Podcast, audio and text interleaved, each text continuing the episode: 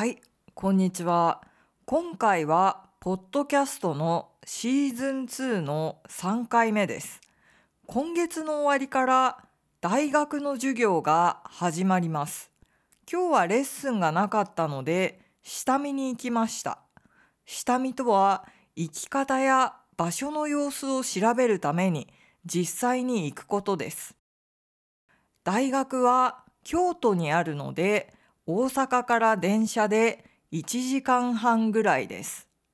大学に行くまでに大阪駅と京都駅を通ります。大阪駅と京都駅はいつも人がいっぱいでとても疲れます。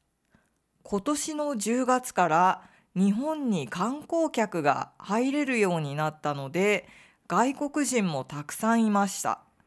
京都にはヨーロッパ系の観光客が多いですが最近は東南アジア系の観光客も増えている気がします。系は人種を表します。例えば国籍がブラジルで親が日本人の人を日系ブラジル人と言います。大学は駅からバスで10分ぐらいでした。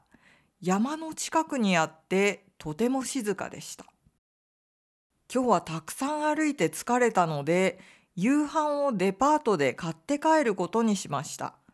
大阪駅の地下道はデパートの地下1階につながっています。デパートの中の肉屋の前でアメリカの生徒さんがサンクスギビングに和牛ステーキを食べたと言っていたのを思い出しました。なのでステーキを買うことにしました。皆さんは和牛の意味を知っていますか？和牛は日本で育ったすべての牛ではありません。和牛は品種の名前です。和牛以外の日本の牛肉は国産牛と言います。